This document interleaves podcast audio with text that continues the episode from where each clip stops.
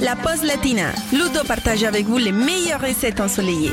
La pause latina nous emmène en Colombie aujourd'hui avec une spécialité qu'on trouve notamment sur la côte caraïbe, le riz coco, les amigos. C'est une version parfumée du riz traditionnel et ça va accompagner parfaitement tous vos plats de poisson par exemple. Alors si vous êtes prêts, c'est parti pour un riz coco pour 4 personnes. Il nous faut 500 g de riz blanc, 250 ml de lait de coco non sucré et 100 g de coco râpé, 2 cuillères à soupe de sucre roux, 1 litre d'eau et du sel. On passe à la préparation et on commence par mélanger la moitié du lait de coco et la moitié de la coco râpée avec 250 ml d'eau et on passe le tout au chinois pour bien filtrer.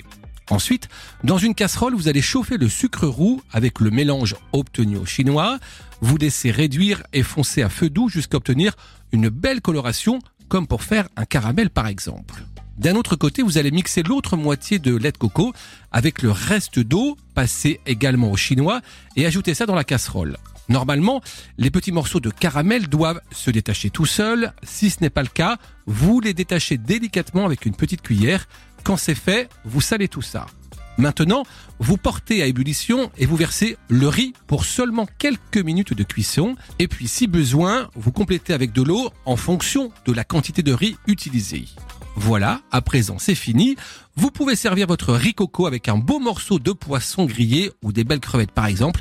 Et bien sûr, vous pouvez également inviter Shakira et Carlos Vives pour le dîner.